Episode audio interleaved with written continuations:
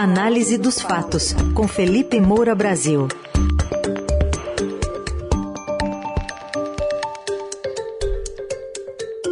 Hoje em destaque um documento do Partido Liberal, o partido do presidente Bolsonaro atacando as urnas eletrônicas e que já motivou uma reação do Tribunal Superior Eleitoral. E vamos falar ainda das expectativas para o último debate do primeiro turno hoje na TV Globo. Oi, Felipe, bom dia. Salve, salve, Raizen, Carol, equipe da Eldorado FM, melhores ouvintes, sempre um prazer falar com vocês. Bom dia, Felipe. Bom, o TSE, a gente acordou com essa notícia, né? O TSE reagindo duramente a um texto sem assinatura divulgado ontem pelo PL, apontando supostas falhas e irregularidades nas urnas eletrônicas. Segundo a corte, as informações na auditoria do PL são, entre aspas, falsas e mentirosas, sem nenhum amparo na realidade numa clara tentativa de embaraçar e tumultuar o curso natural do processo eleitoral. O presidente do Tribunal, Alexandre de Moraes, mandou que o material fosse anexado ao inquérito das fake news no Supremo. E esse texto atacando as urnas foi distribuído pelo vice-presidente do PL, o deputado Capitão Augusto, um dia depois de o presidente da legenda, Valdemar da Costa Neto, ter se reunido com Moraes e reiterado a confiança no partido do sistema eleitoral. Aliás, ontem, inclusive, a gente tem um registro aqui feito pelo jornalista da Folha sobre a manifestação depois de visitar a, entre aspas, sala secreta, onde vários partidos foram confirmados e convidados e compareceram. Na saída, ele disse isso aqui. A sala é secreta, Valdemar? Não, não tem mais. Agora é aberta. Sempre foi, né? E aí, Felipe? Pois é, Carol, mas é, não dá para tirar a responsabilidade do dono do partido. Valdemar da Costa Neto, esse cacique do Centrão, que foi mensaleiro, foi condenado pelo mensalão do PT, passou 11 meses na cadeia. Ele é o dono do partido ao qual se filiou Jair Bolsonaro. Jair Bolsonaro investe nessa confusão do processo eleitoral há muito tempo. Então, não tem como haver uma produção de um documento e uma divulgação sem o aval do dono do PL. Valdemar da Costa Neto está por trás disso. Então, me parece que ele faz um jogo duplo. É, por um lado, ele afaga o Alexandre de Moraes, ele faz uma visita, ele diz que não existe a sala secreta. Por outro, ele permite que o presidente da República tenha ali uma carta na manga com um novo documento que gera uma reação é, dura do TSE, é, que dê margem a que Jair Bolsonaro continue aloprando nesse sentido. Agora, o Valdemar da Costa Neto, ele precisa dos fundos públicos. Por que, que eu digo isso? Porque é o tamanho da bancada formada com os deputados federais eleitos que é, vai dizer qual é a fatia do fundão partidário e do fundão eleitoral que o partido vai ter. É, portanto, ele precisa da legitimidade das urnas eletrônicas, porque serão eleitos deputados federais do PL o que acontece é que se cria uma bifurcação para que Valdemar da Costa Neto possa legitimar o resultado eleitoral para a formação da bancada dos deputados e é, dê ali um ingrediente para que o Jair Bolsonaro faça a sua confusão em caso de derrota. Agora, mesmo na campanha do presidente, há quem considere ruim esse questionamento feito às vésperas do pleito, porque mostra, de fato, um tom derrotista. Bolsonaro vem investindo nisso há muito tempo, mas é, esse investimento na contestação preventiva, prévia é, do resultado, é, casou com o fato de ele não conseguir se recuperar nas pesquisas. Ele está em segundo lugar e tem a mais alta rejeição. É, então, ele está precisando prorrogar agora a eleição para o segundo turno, mas com dificuldade. E algumas pesquisas estão mostrando que nos votos válidos, tirando brancos e nulos, portanto, o Lula passa dos 50% mais um que são necessários para ele liquidar a fatura no primeiro turno. A gente viu ontem o resultado da pesquisa Genial Quest, é, o Lula com votos válidos está em 50,5%. Aí o que acontece? É uma margem muito pequenininha em relação ao mínimo necessário. Tem 50% mais um, é o que precisa. E aí, se o sujeito ficar com 50,5%, ou 50,1,2, ou 51, até 52. É, como não acreditar que o bolsonarismo, depois de todo esse empenho em deslegitimar o processo eletrônico, que Jair Bolsonaro cobrava lá atrás, quando era deputado federal, é, não vai fazer nada. Então se cria essa margem. A reação do TSE é uma reação bastante dura. O Alexandre de Moraes manda para dentro de um inquérito para investigar possível é, ato ilícito na produção de um documento que tenta tumultuar é, todo, todos esses procedimentos, ale, trazendo alegações que já foram contestadas em documentos anteriores. Seria bom, inclusive, que fossem refutadas tecnicamente novamente. Mas o Moraes botou uma linha ali no chão, ó, daqui não vai passar, é melhor não se meter nessa confusão. Agora, o Valdemar está deixando, tá deixando ali um caminho para o Bolsonaro, não quer dizer que ele próprio vai seguir. Muito bem. Só para contextualizar também, eu só vou lembrar uma coisa. Eu sou da mesma cidade do senhor Valdemar e lá o grupo político dele tinha uma mania de colocar documentos apócrifos ali por debaixo das portas. Isso no tempo que não tinha rede social. É só não, uma dica. É, é, só um parênteses. É. é. exatamente isso. Quer dizer, o documento não, não tem assinatura. Isso parece, obviamente, feito de propósito. É. Para que não haja uma responsabilização direta, para que tenha uma repercussão, mas que depois da repercussão negativa, obviamente, por um lado, é, se possa dizer, não, eu não endosso esse documento, o conteúdo desse documento. Os aliados do Valdemar, não, o Valdemar não endossa o conteúdo desse documento. Não quer dizer que ele não, não tem endossado a produção do documento e até o vazamento. É e, é vazamento feito pela assessoria de imprensa do PL. Ah, também tem esse detalhe. Em Brasil. É, pois é. é, é não, não, é nem vazamento, é, é divulgação. Divulgação. divulgação. Exatamente. Mas, bom, hoje é o último dia da campanha eleitoral, no rádio e na televisão, e tem o último debate na TV Globo. Quais as expectativas para esse último debate do primeiro turno, Felipe? Olha, o Lula está se preparando aí há dois dias para conseguir rebater acusações de corrupção. É claro que não existe explicação. Não existe.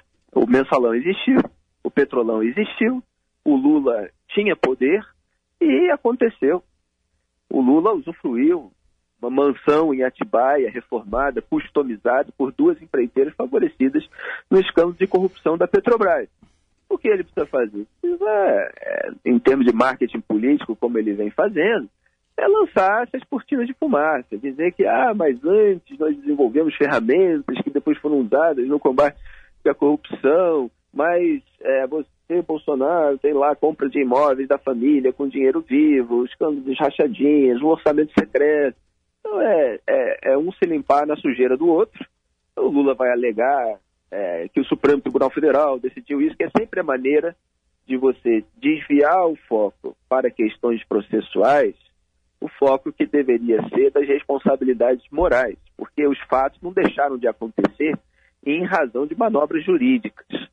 Então existe essa preocupação com a preparação do Lula para enfrentar é, a, a pecha é, da corrupção. É, por parte do Jair Bolsonaro, existe essa necessidade é, de turbinar a rejeição ao Lula em razão da dificuldade do próprio Bolsonaro é, de melhorar a sua própria imagem. Então, mesmo que os votos é, do Ciro Gomes e da Simone Tebet não migrem para o próprio Bolsonaro, para ele é interessante que não migrem para o Lula, que fiquem com o Ciro, que fiquem com a Simone, é, porque o, o Bolsonaro precisa é que as pessoas não votem nem no Lula, nem branco e nulo. Né, que votem em qualquer outro candidato, inclusive ele, para que a eleição seja levada para o segundo turno. É, o Ciro Gomes deve continuar criticando os dois, marcando uma posição para o futuro, e corre o risco, claro, de ser ultrapassado na reta final pelo Simone Tebet, em razão é, de ter um eleitorado ali mais à esquerda, mas que se decepcionou com o PT, agora em nome do combate ao bolsonarismo, pode migrar para o Lula depois de toda essa campanha, essa mobilização pelo voto útil. A Simone Tebet, ela tem um, um discurso é, mais geral e bastante incisivo, mas muito de fácil assimilação.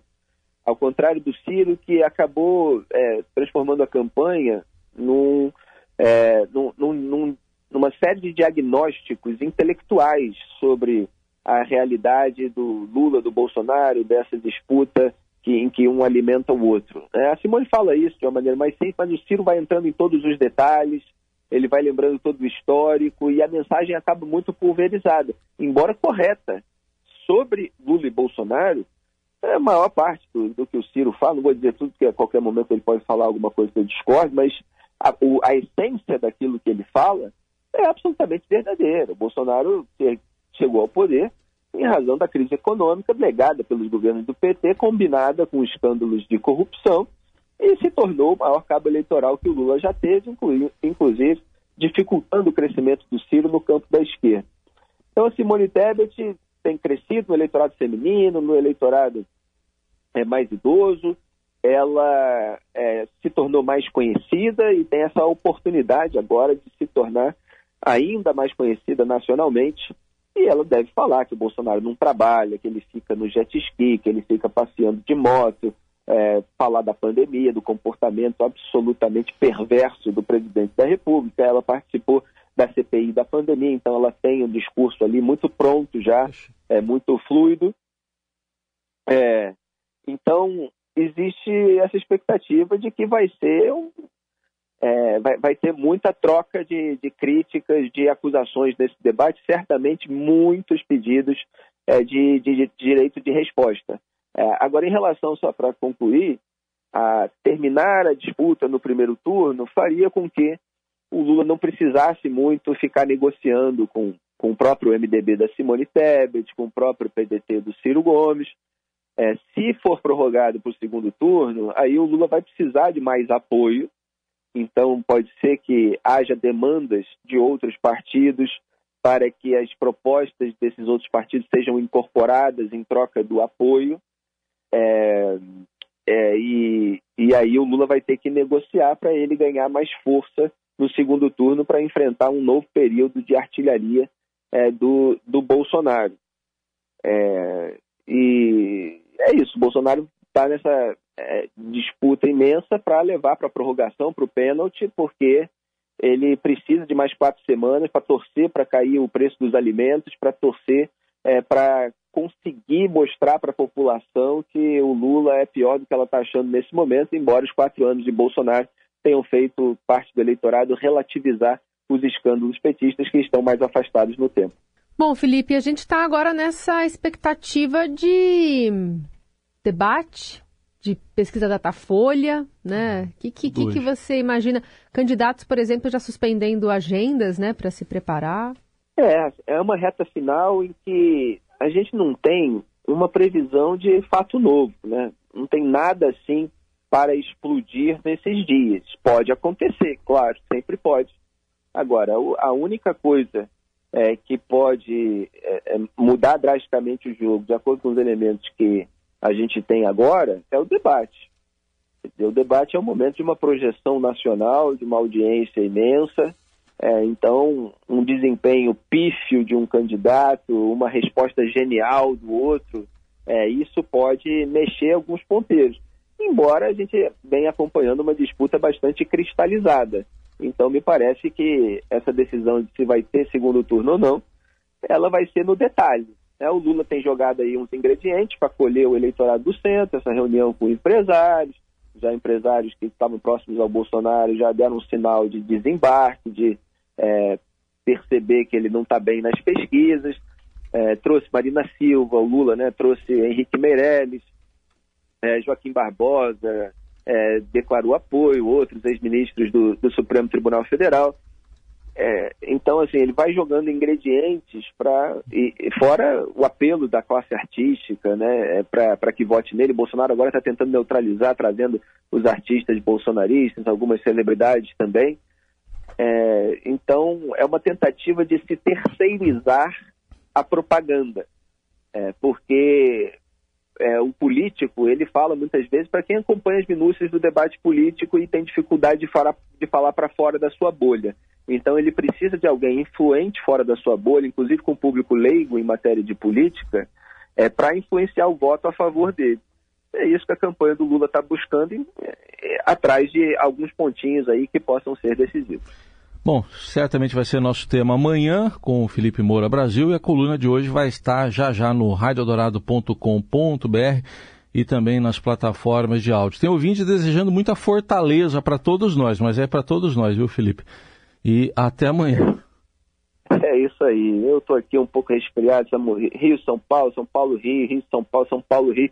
nas últimas semanas com esse frio, com tudo isso, é, me derrubou um pouquinho, mas não vai me derrubar a raiz, hein, Carol, que eu vou estar aqui na maratona eleitoral, domingo vai ser é, bastante emocionante. Aí só um detalhezinho, é. É, o, o Lula, é, se ele for para o segundo turno, se ele não conseguir vencer no primeiro, ele também vai ser impelido a detalhar mais as suas propostas econômicas. Esse era o ponto que eu queria citar e que eu não estava lembrando. Uhum. É, então é algo que ele não quer fazer.